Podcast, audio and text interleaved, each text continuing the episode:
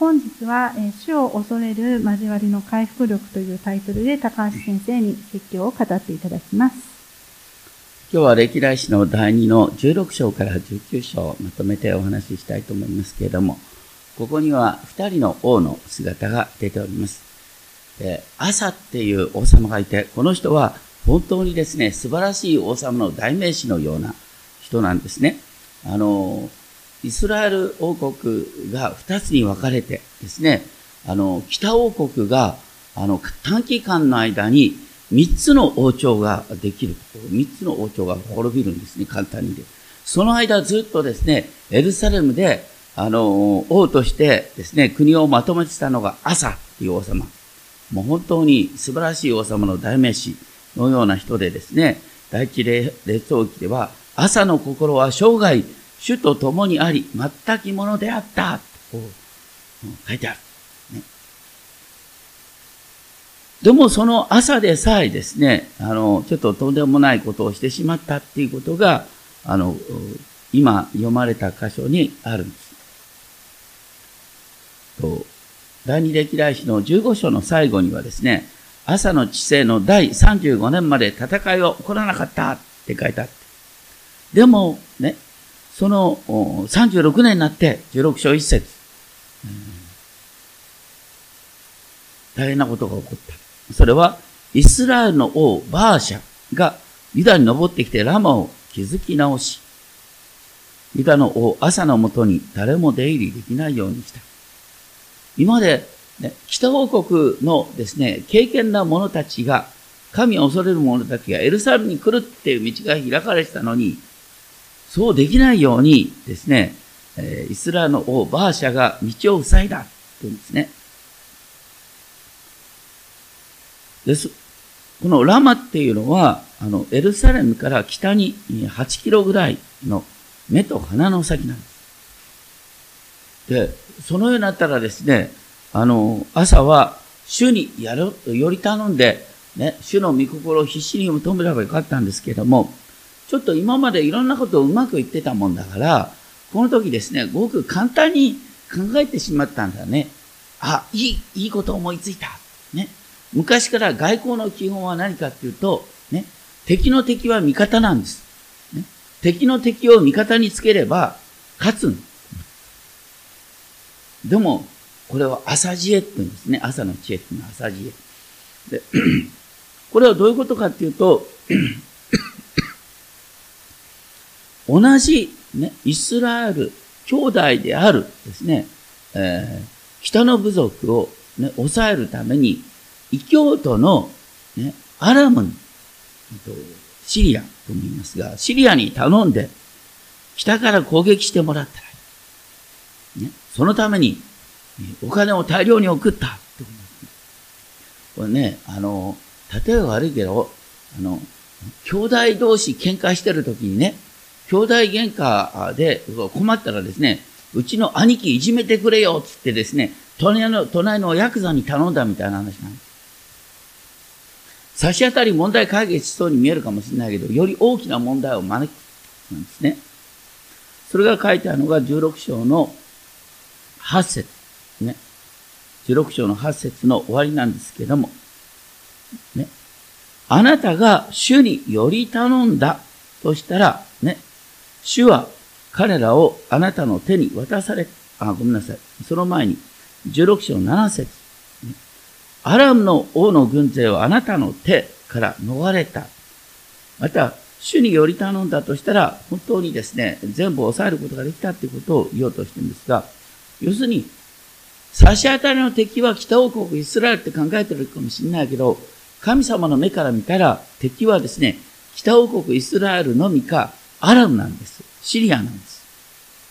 もしあなたが主により頼んでたとしたら、その北のシリアでさえ、アラムでさえ、あなたを抑えることができたはずなんだ。でもあなたは中途半端な勝利を望んだから、これからずっとですね、アラムに責められっぱなしになっちゃうよっていうことを言ってる。ですから、差し当たりの手っ取り早い問題解決を図ったがために、あなたはより大きな問題を後の世代に残すことになった。考えてごらんなさい。あなたがですね、ついこの前、ね、エチオピア、ここに出てくるですね、クシュっていうのはエチオピアなんですが、エチオピアの軍隊が、ね、大量の軍隊が来た時にですね、あなたは主により頼んで、奇跡的な勝利を体験できたでしょ。そのような勝利を体験できたはずなのに、朝の知恵によってですね、こういうことになっちゃったじゃないか。で、そのことを批判したのがですね、預言者ハナニっていう人なんですね。で、それに対して、なお預言者ハナニが言ったのは、16章9節。主はその御目を持って、全地を隅々まで見渡しておられる。だから、主はより大きな計画を持ってるんだ。もしあなたの心が主の計画、主の思いと一つになってたとしたら、本当にあなたは決定的な勝利をつかむチャンスがあったんだ。でもあなたはそれを退けてしまった。だから愚かなことをしたって言ったんですね。で、それに対してですね、このアサは、そういうふうに言ったね、預言者をですね、怒って牢に入れてしまった。それに対して、アサは激しい怒りを抱いた。アサはこの時、民のうちのあるものを踏みにじった。これまでね、アサっていうのは立派な王様としてみんなから評価されてたんだけど、ね、この立派な王様に限ってですね、落とし穴があるんです。ずっと尊敬されてる人はね、知らないうちに、いや、何と言おうとも、俺こそが神様のことを分かってるんだ。俺こそが国の政治について分かってるんだっていう気持ちになって、アドバイスを受け入れなくなる。それが残念ながら朝の晩年に起こってしまったっていうことなんです。これがね、もし朝の、どう考えてもですね、対処のしようのない大きな問題であったら、今まで通り神様にすがるしかないってことなんですよ。でもちょっと朝知恵で問題解決できそうだと思ったときに、それによって判断してしまって、より大きな神様の御心を見失ってしまったってことなんです。で、その結果ですね、どうなったかっていうと、12節ですね。アサは両足とも病気になった。その病気の中でさえ、彼は主を求めず、医者を求めた。いや、別に、ね、お医者さんに行くのは悪くないんだけど、ここでね、主を求めず、医者を求めたっていう、医者っていうのは当時の医者、3000年前の医者ですよ。まあ、要するに、まじない人と大した変わりはないんだよ。ね。今は、やっぱりお医者さんに行った方がいいね。でもね、ここの時は、ね、問題は何かっていうと、主により頼もうとしなかったことに対して、神様がですね、本当に主により頼まなきゃダメなんだよっていう意味で、あえて病気を与えたんじゃないかなって。ね。あえて神様に病気を与えてくださったんだから、そこで、ごめんなさい、神様、本当に判断が間違っていましたって、神様により頼めばよかったのに、そうしなかったっていうことが、こう責められているんです。まあ、それでもね、アサは、他の王様と違って、決してね、よその神々に浮気はしなかった。偶像も作りもしなかった。だからそういう意味で、最後までいい王様として評価が残っている。でも、列王記にはこのあたりのですね、預言者に対して怒りを発して、牢に入れたとかね、いうことは書いてない。これが、歴代史のですね、複合的な見方。本当に面白い。ですから、気をつけなきゃいけないのは、すべてがうまくいっている人。ね。その人は本当に知らないうちに傲慢になってしまう可能性があるってことですね。これは結構ね、牧師なんかでも危ないね。お前なんかに言われる必要はない。ようわかってんだよ。ね。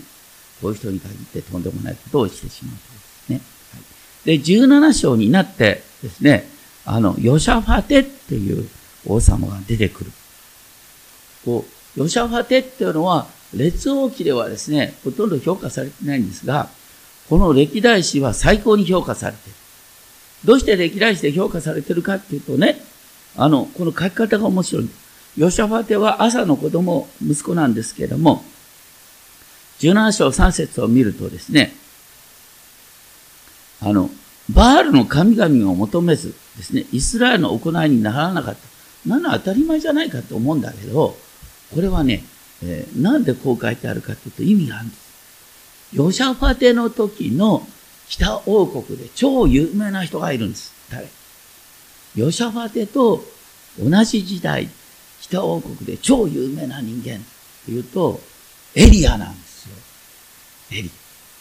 ア。ね。列王記に、ごめんなさい、歴代史にはエリアのこともエリシャのこともほとんど書いてないんです。その代わりに、ね、ヨシャファテのことが書いてある。またアサのことが書いてある。実はこのアサ、ヨシャファテによって、王国の、ね、統一がまとめられたっていうことを言おうとしてるんですけども。だから、エリアの代わりにヨシャファテを書いてる。でも、ね、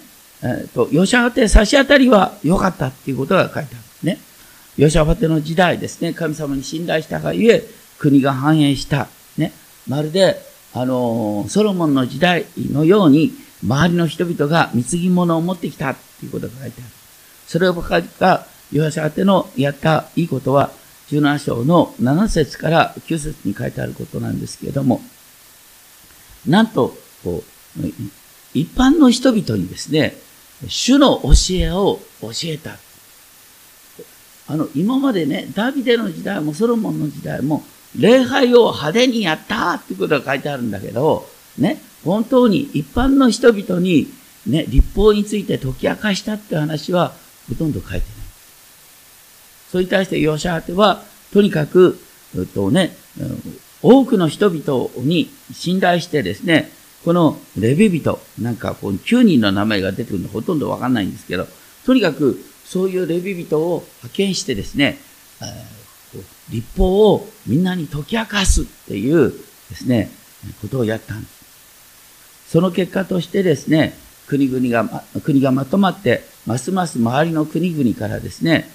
まるでソロモンの時代のようにですね、多くの貢ぎ物やですね、人々が集まってきたっていうことが書いてある。しかも、そこのところで、軍隊の力もですね、豊かになったっていうことが、17章の14節からのところに書いてある。ここに出てくる軍隊の数っていうのは、このちょっと前の時代のですね、約2倍の軍力をここに誇るようになってきたっていうことが書いてある。ところが、このヨシャファテさんね、ヨシャファテさんはすべてね、人間関係を大切にしながらやる人なんですね。人間関係大切にやる人がですね、つまずくことがあるんです。ね。これは良い人間関係とも気づくんだけども、悪い人ともですね、ちょっと優しく仲良くやっちゃうんですね。この時代の悪い人ってのは誰？ね。悪い人の代名詞ってのは、アーブっていう王様だよね。北王国の王様、アーブ。アーブはどうして悪かったの？アーブはね、何よりも奥さんが悪かったね。シドンのですね、王女イゼベルをですね、めとった。で、シドンとこの時ですね、バール礼拝のメッカみたいなところだった。そのメッカの王女を招いたもんだから、ね、サマリアがバール礼拝で満ち溢れる。それをね、差し止めようと思って神様がエリアを使わしたってのが、ね。それが列王記にたくさん書いてあるんですけれども、だから、そのアーブと手を結ぶなんてありえんだろうって思うんだけども、ね、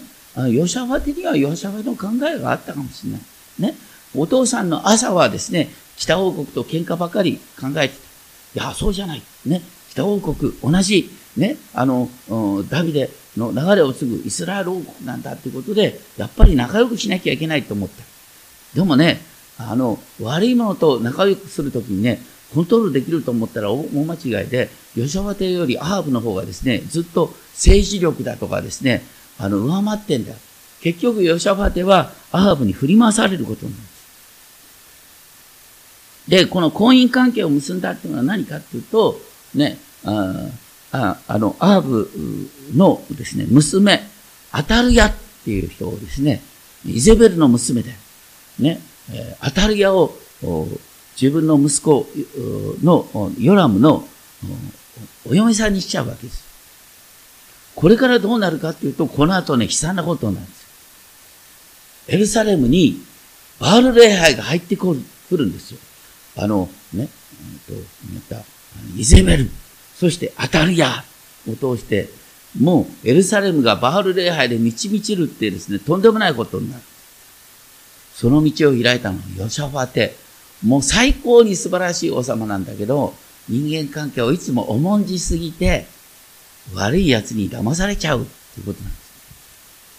です。で、18章に出てくるのはね、この時ですね、アハブさんに招かれてですね、サマリアに行った。で、アハブは盛大なパーティーを催してですね、提案するんですね。今、ね、自分の国でね、ラモテ・ギルアデっていうのは、これは、ガリラヤ湖のですね、東南部にあるですね、領地なんですけど、これがアラムに占領されてる。だからこれをね、奪い返したいんだけど、ね、取り返したいんだけども、ね、エルサレムの軍隊出してくれる？助けてよって言うんですよ。それに対してですね、ヨシャファテは本当に優しいことを言う、ね。あなたと私たちの国はもともと一つなんだよってね。あなたの戦いは私たちの戦いなんだって。でも一応ね、主の御心を伺ってみましょうっていうんですね。それが18章の4節からのところです。それで、このアーブもですね、やっぱりそれに合わせるしかないから、ね、同盟関係を大切にするため、400人の預言者を集めて、ね、意見を聞いてみよう。だけど、ヨシャファテはどうもおかしいな、ね。彼は本当の意味で預言してないな、っていうことで気づいて、誰か他に預言者いないんですかって聞いたんです、ヨシャファテが。だから、その時にですね、出てきたのがですね、イムラの子、ミカヤっていう人。7節に出てますね、18章7節。でもね、アーブが、ミカヤって本当にいつもね、俺の気に障ることを言うんだよ、とか言って。で、それに対して、ヨシャファテはね、いや、そういう人の意見こそ大切なんだよって言って、結局ですね、ヨシャファテのおかげで、アーブは主の予言を聞くことができた。で、そういう意味で、ヨシャファテはここでとても役に立ってるんです。ヨシャファテがいないと、アーブはですね、主の予言の言葉を聞かなかっ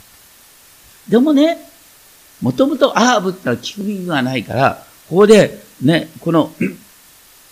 ミカヤから聞いた言葉はどういうことかって、これひどいことを聞かされちゃうんです。それが18章16節からですね。言ってるのはね、アーブさんよってね、あなたはね、主に従おうとしてないから、イスラエルの人々はみんなですね、羊飼いのない羊の群れのようになってるんだよ。そして、やがてね、本当にこう、偽物の主人が退けられることによって、それぞれが自分の家に無事に帰っていくようになるんだよ。暗にですね、アーブが今、終わりを遂げようとしてるんだよっていうことを、このミカヤさんは言うんです。しかもその時にね、ミカヤが、天でこういうね、会議があるんですっていうことをね、面白い。天の会議がミカヤに示された。どういう会議かっていうとですね、それが18章の19節。実はね、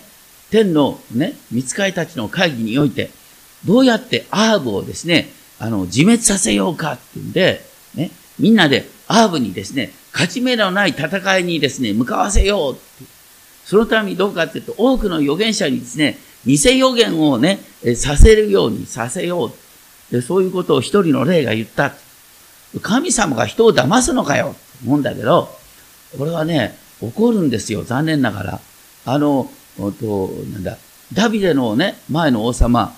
サウロの時もね、ある意味で神様はね、偽りの霊を送った。悪い霊を送った。この時もですね、神様ご自身が偽りの霊を送った。そして偽りの霊にせき立てられて、アーブがこの戦いに向かった。そして、その時にですね、アーブはこれを聞きながら、いや、ひょっとしたら悪いこと起こるかな、なんて言ってね、不安になってね、アーブは、何をしたかというと、28節。29節ですね。18章の29節ですけども。私は、ね、イスラエルの王でね、一番狙われやすいから、ね、私は普通の兵隊と同じ格好でいい。でもあなたは南王国の、ね、王様だから狙われないよ、みたいな感じでですね、あなたは王様の格好してって、私はね、兵隊の格好していくから。要するに、アハブはね、ずる賢くですね、敵の攻撃が自分に来ないようにって考えた。そういったヨシャファテはまあ本当に優しくてですね、人間関係大切にするからですね、アハブさんが言うんだったらそれに従ってみようか、なんて言って、王様の格好で戦いに出た。ただね、みんなの攻撃がヨシャファテにわーっと迫ってきた。その時になってヨシャファテはどうしたか。神様助けてって言ったんですよ。ね。そうすると、ね、ヨシャファテ今までね、神様にいつもね、より頼んでたから、神様はヨシャファテを助けてくれた。話なんですね。だけど、アハブは、ね、そうやってずるこやってるから、神様の裁きが下ってどうなったかっていうと、何気なく、ね、こう、いられた矢が、アハブの、こう、鎧を抜けて刺さってしまった。でもね、アハブってのは実はね、人間的には、結構ね、優秀な王様であったんだよ。で、その最後をね、ある意味でかっこいいんだよ、アハブは。こう、アラムに向かってですね、戦車に乗りながら息絶えた。これはどういうことかというと、みんなの軍勢が乱れないようにですね、アハブは威厳を保ちながら死んでいくんです。でも、これは、要するに、アハブが偽予言に惑わされて、無駄な戦いに行って、死んだ。その時、ヨシャファテを巻き添えにしそうにしたんだけど、神様は、でも、ヨシャファテのそれまでの功績に免じて、助けてくれたってことですね。そういう中で19章1節に出てくるのは、ね、ユダの王ヨシャファテは無事にエルサレムの自分の家に帰った。無事にってのは平和のうちにって書いてある。シャロームのうちに。だから、神様はね、普段から神様に信頼しているヨシャファテに優しく会ってくださって、ヨシャファテを無事に家に帰してください。そのところで、19章2節3節で、ハナン子先見者エフという人が現れてね、ヨシャファテに警告言うわけですね。あなたはやったことは愚かだったんだ。あなたは悪者を助けただけなんだ。人間関係大切にするのもいい加減にしろと。ね。やっぱり付き合っちゃいけない人はいるんだよ。それはアハブだったんだ。ね。あなた、アハブを助けただけなんだよっていうことです。主を憎む者を愛する。それは、やっちゃいけないことだったんだ。それに対して主の怒りが下るのは、この後、ね、嫁に迎えたアタリアによって国がめちゃくちゃにされるっていうことを、神様は警告している。でも、一方で、ね、19章3節。あなたは今まで良いことをした。ね。あなたは、ね、偶像を退けて、人々をね、神様に向けるように一生懸命やった。それは評価してあげるよ。で、それを聞いてですね、ヨシャファテさんは、悔い改めて、もう一度ですね、今までやってきたことを、もう一度原点に立ち返ってですね、エルサレムにいながらですね、この南のベールシェバからですね、北のエフライムというのは、本当は北王国の領地なんですけど、北王国の領地の産地の中にまで行ってですね、人々を主に立ち返らせる素晴らしい働きをした。ね、またヨシャファテは、そう、各地にですね、説教者を使わして、ね、人々を主に立ち返らせたってことをしたんです。そればかりか、ヨシャファテがここでやったね、偉大なことがあるんです。それは何かっていうとですね、19章の5節からですね、それぞれの町に裁き人を任命した。裁き人を任命したっていうのは、私の感覚からすると、こう、裁判官っていうイメージがするでしょ。でも、裁判官というより政治家ですね。町の知事だとか、町の町長さんとかね、指名していったってことね。それは、その基準を明確にしながら、本当に主を恐れる人をですね、その町の支配者にしていったっていうことなんですね。そして、その一人一人が本当に神様に忠実に自分の町を治めるようにさせたっていうことがここに書いてある。だから人間関係を大切にするから、ね、誰を使わせるかっていうことをこの通り真面目に考えた。それともう一つですね、ヨシュア手がやった偉大なことがあるんです。それが19章の8節からですね、終わりまで書いてあることなんですね。8節からのところで。ここで面白い、ところなんですけども、ヨシャファテは8節ですね。エルサレムにおいても、レビ人祭司たちの中から、またイスラエルに属する士族の頭たちの中から、主の裁きと訴訟に携わる者たちを任命した。ちょっとなかなか理解しにくい文章なんですが、これね、実は、エルサレムに最高裁判所の機能を置いたってこと。実は、新明記の17章に、ね、北向き、新しい土地に入った時に、イスラエルにおいて中央裁判所を置こうっていうことが、新明記17章に書いてあるんですね。そのことを、ダビデ・ソロモンの時代にきちんとやったとは書いてないんです。でも、ヨシャファテは、この時にですね、このエルサレムに中央の裁き人を置いたんです。で、しかも二重体制を置いたんです。一つはですね、レビ人祭司たちの中からですね、いわゆる礼拝に関して、また主に関することについて裁きを下す人を置いた。もう一つはですね、訴訟に携わること。これは民事に関して。そのことが書いてあるのは19章の11節なんですけれども、ね、王の事柄っていうのは民事に関して、一般の指導者の中から、ね、最高裁判官を置いた。それから、礼拝、主に関することについての最高裁判官を置いた。ね、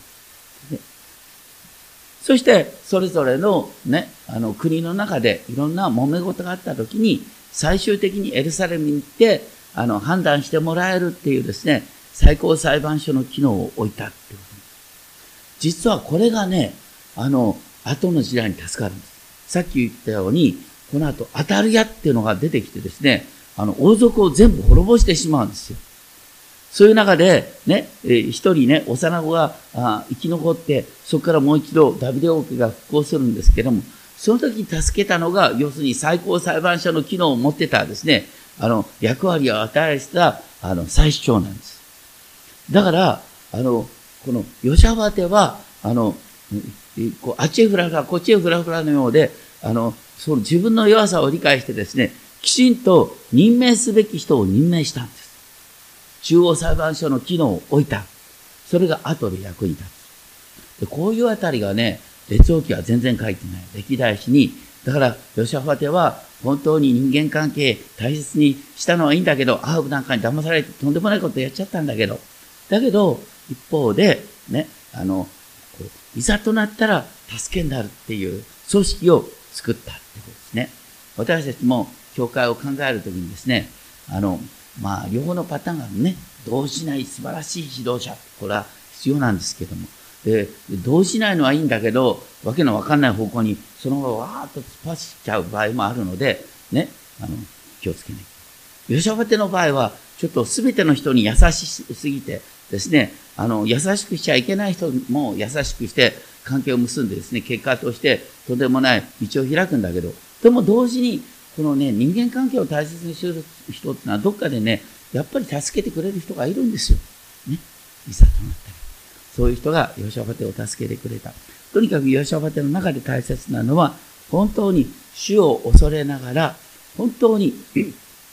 主に従いたい。主を恐れて主に使えようっていう人をうまく引き立ててですね、その組織づくりをしたっていうのがヨシャファテの素晴らしさ。これは私たちでもですね、日頃の生活の中で学ぶことができるかなって思います。これは、仕事をしててもですね、本当に人間関係ね、大切にする。これは本当にいざという時に助けてもらえる一つの知恵だと思います。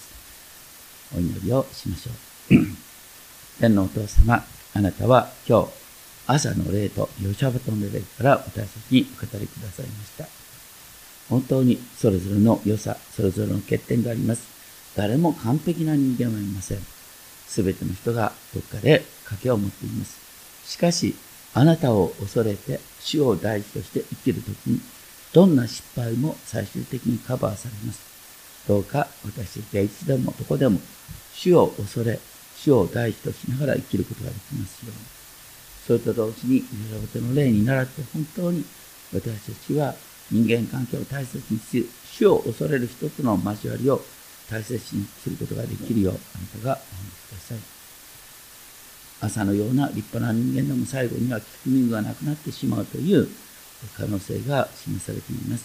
どうか私たちはその点で本当に頑固になりすぎずに、謙遜を保つことができますよう、あなたの前に謙遜に、そして人の前に謙遜に歩むことができるよう導いてください。今日のメッセージをこれより感謝します。尊き主イエスキリストの皆によってお願いします。アメン。